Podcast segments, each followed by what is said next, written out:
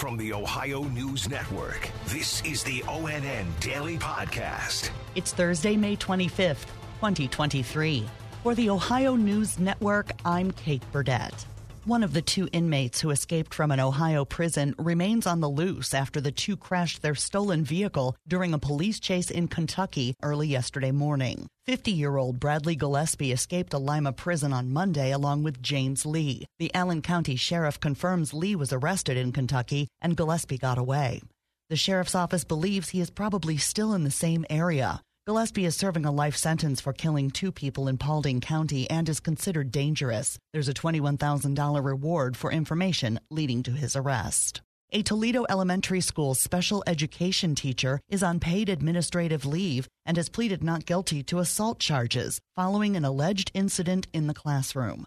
ONN's Melissa Andrews has the story. Garrett Pells is accused of throwing a student on the ground at Spring Elementary School, and staff had to take other students out of the classroom after they tried to clean up the blood on the carpet with wet wipes. TPS released a statement saying, in part, "The number one priority for the district is the safety and security of our students and staff members. And any time there is a reported incident between a student and staff member, the district takes swift and appropriate action."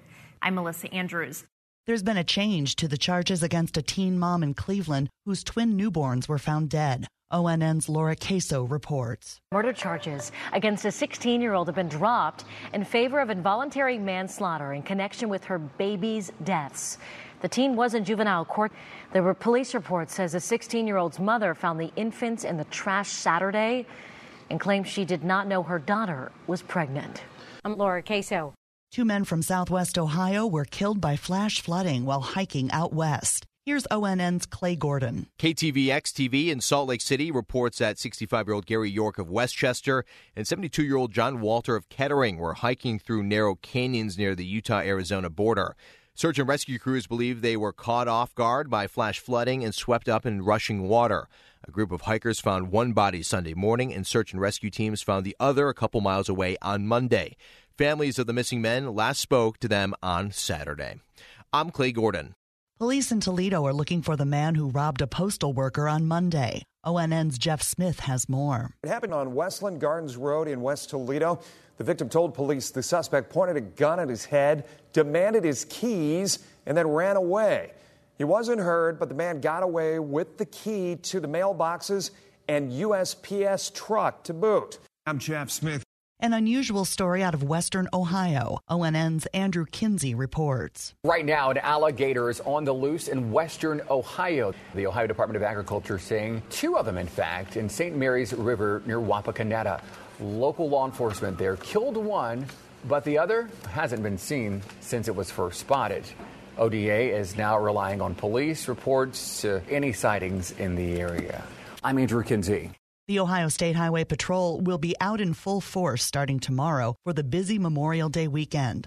ONN's Yolanda Harris in Columbus has more with Lieutenant Nathan Dennis. We spoke with a lieutenant who says three things are key. First, wearing a seatbelt. Second, getting a designated driver and not driving impaired. Third, report the risk you see on the road. We would rather investigate it and it turn out to be nothing than for you not to make that call and then something bad happen as a result of that driver being on the roadway. The number you call if you spot a driver who may be impaired is pound 677. That will connect you to the nearest highway patrol post. I'm Yolanda Harris.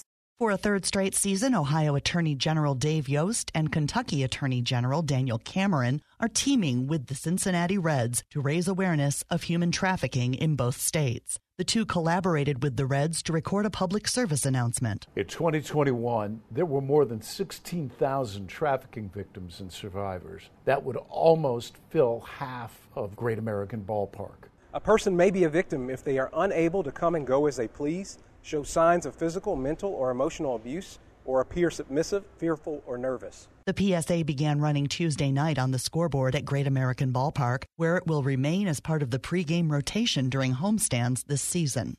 Ohio State football has announced another game time for the upcoming season. and it's a big one. Here's ONN's Dave Holmes. The Ohio State Buckeyes road game against Notre Dame will take place at 7:30 p.m. on September 23rd. It's a rematch of last year's primetime game at Ohio Stadium, which the Buckeyes won 21-10. Ohio State's schedule is pretty weird this year. The Buckeyes will play 3 road games in the state of Indiana, but the biggest of those is by far Notre Dame. Last time the Buckeyes played a road game at Notre Dame was 1996. That's 27 years ago. I'm Dave Holmes.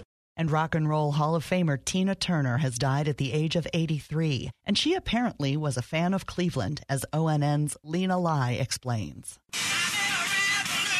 Tina Turner headlining the Richfield Coliseum on August 22nd, 1985, and right there, chronicling it all. The minute she stepped on the stage, everything broke loose. Rock and roll photographer Janet McCoska. With Tina, every shot was a winner because she was so dynamic. In October 1985, Turner actually wrote a letter to the Rock and Roll Hall of Fame Foundation to lobby for the Rock Hall to be built in Cleveland, saying it was only fitting. I'm Lena Lai. Special thanks to our affiliates, WKYC-TV in Cleveland, WTOL-TV in Toledo, and WBNS-TV in Columbus, for their contributions to today's podcast. I'm Kate Burdett on the Ohio News Network. This has been the ONN Daily Podcast, a production of Radio Ohio Incorporated on the Ohio News Network.